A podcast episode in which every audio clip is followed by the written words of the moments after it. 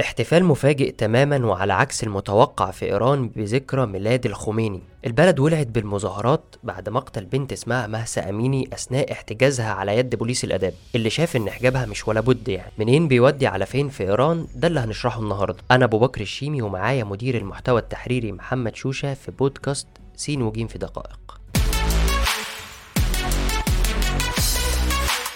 إزاي الموضوع بدأ بالظبط يا محمد؟ الموضوع كله بدأ بقصة شبه متكررة لما بوليس الآداب في العاصمة طهران احتجز البنت اللي اسمها مهسا أميني لأنهم شافوا إن حجابها مش تمام أو مش متوافق مع الشريعة الإسلامية اللي هم بيطبقوها فخدوها على حاجة تشبه مركز إعادة التأهيل عشان قال يعني إن هم هيوعوها بقى بإزاي يكون حجاب المرأة المسلمة وأنت عارف الحوارات دي يعني خلال الاحتجاز البنت ماتت الشرطة بتقول إن هي ماتت نتيجة أزمة قلبية جات لها بشكل مفاجئ دخلتها في غيبوبة وبعدين حصلت الوفاة. طب ما كده دي وفاة طبيعية أهو. إيه بقى سبب المظاهرات اللي بتحصل دي؟ آه عيلة البنت والمتظاهرين بالتبعية رافضين الرواية دي باعتبار إن البنت ما كانتش بتعاني من أي مشكلة مرضية. آه أبوها بيقول إن الدكاترة مثلا رفضوا إن هم يسمحوا له بإنه يعني يشوف الجثة قبل ما يسلموها وإنهم لما ادوها له كانت ملفوفة بشكل شبه كامل وإن الأجزاء اللي كانت ظاهرة منها كان باين عليها آثار كدمات. وده خلى الرواية الرسمية كلها محل شك آه، خصوصا طبعا لما نعرف إن الأجهزة الأمنية في إيران عندها تاريخ طويل من القصص المشابهة. طيب وهل ده هو السبب الوحيد للتظاهر في الشارع دلوقتي؟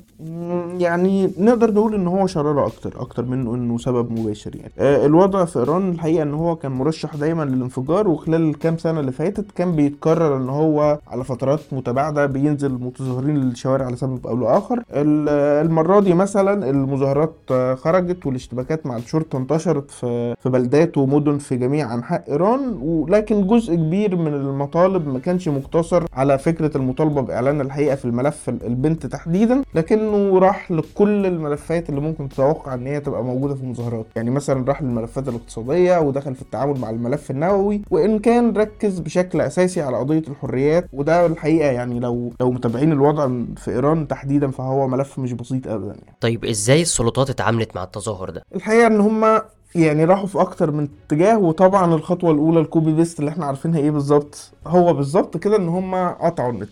ده كان رقم واحد. بعدين الرئيس آه، إبراهيم رئيسي مثلا كان موجود وقتها في نيويورك في اجتماعات الأمم المتحدة فكلمهم بالشكل البسيط والمتوقع واللي هو برضه copy paste إن هو ما كندا كانت بتقتل ستات من السكان الأصليين وإسرائيل بتقتل الفلسطينيات وداعش قتلت ستات يعني هي جت على ارمط آه، أخيرا بقى في الشارع الموضوع كان كبير لأن العنف بدأ وعدد القتلى والجرحى اشتغل والحصيلة طول الوقت مرشحة للارتفاع. طيب انت من وجهة نظرك متوقع ان العنف ممكن يوصل لحد فين؟ هو في مؤشرين عكس بعض تماما في النقطة دي والاثنين مش قادرين نتأكد إيه اللي فيهم هيبقى مؤثر بشكل أكبر. الأول إن إيران في مرحلة حاسمة جدا في مفاوضات إحياء ملف الاتفاق النووي وده عامل خارجي مهم خصوصا الدول اللي بتتفاوض هتوجه انتقادات فهل طهران هتحاول تهدي اللعب عشان يعني تحاول تخفف آثار الانتقادات دي ولا لأ؟ ده يعني محتاجين نتابع الإجابة بتاعته. المؤشر الثاني وده أهم إن المظاهرات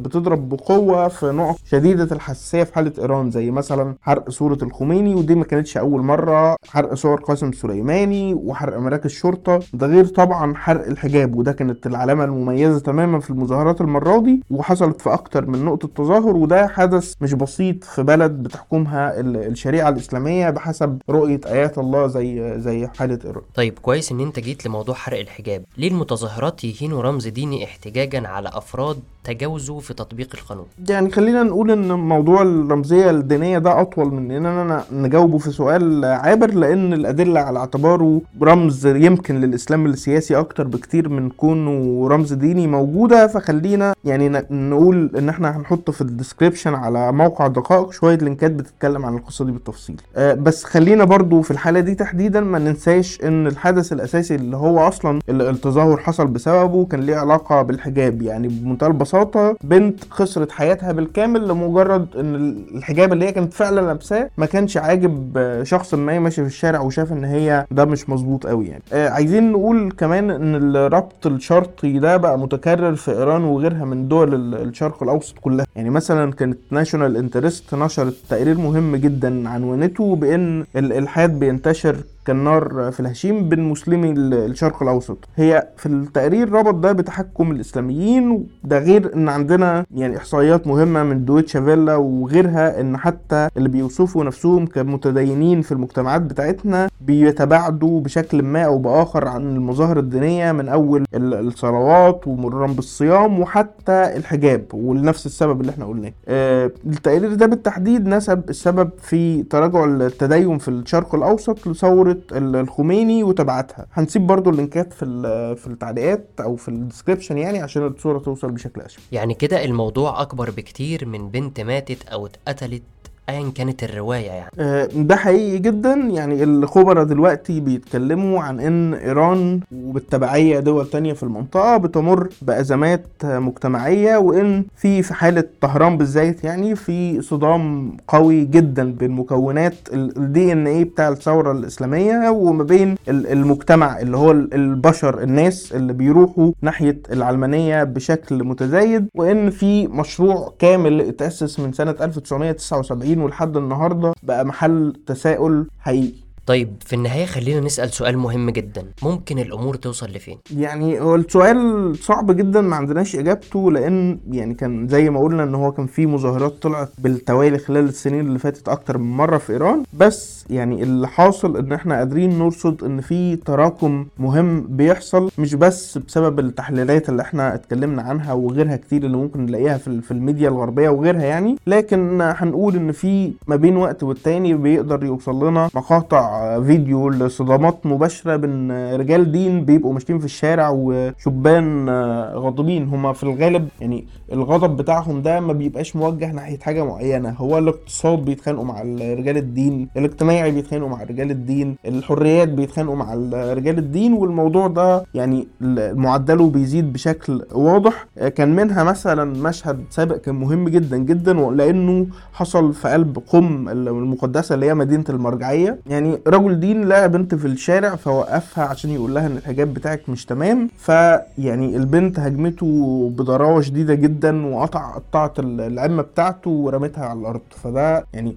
إن مشهد زي ده يحصل في قم دي حاجة غريبة جدا يعني. خد بالك برضو من الربط اللي ممكن يكون حاصل ما بين المشهد ده تحديدا والعنف اللي حصل على البنت في طهران ومشهد حرق الحجاب هتلاقي إن في قطع بتترص جنب بعض. وراشيا ريفيو مثلا كانت بتتكلم إن الملالي في طهران خايفين بشكل رئيسي من بين قوسين طعنة النساء وبتتكلم عن إن في تحول جذري بيحصل بسبب تسييس الدين والفجوة الضخمة اللي الناس بتلاقيها ما بين الدروس الأخلاقية اللي هم رجال الدين بيدوها لهم والأخلاق اللي بيمارسها رجال الدين دول في أرض الواقع واللي المجتمع الطهراني كل يوم بيسمع عنها العبر في تسريبات متتالية. بيتكلموا كمان عن تردي الوضع العام بعد كل التضييق ده وأخيرا إن رجال الدين نفسهم ما بقوش طبقة واحدة. يعني إحنا ما بنتكلمش على إنهم كلهم ملالي أغنياء وضعهم الاقتصادي كويس لكن رجال الدين دول فيهم ناس يعني مش لاقيين ياكلوا ومنهم اللي فوق واخدين التورتة كلها. فاللي اللي هم اللي تحت دول اللي هو بيتضرب في الشارع وهو مش واخد أي امتيازات نتيجة الوضع ده. فباختصار يعني خلينا نقول إن في تحت السطح بيحصل تغييرات كبيرة ويعني ما نملكش غير إننا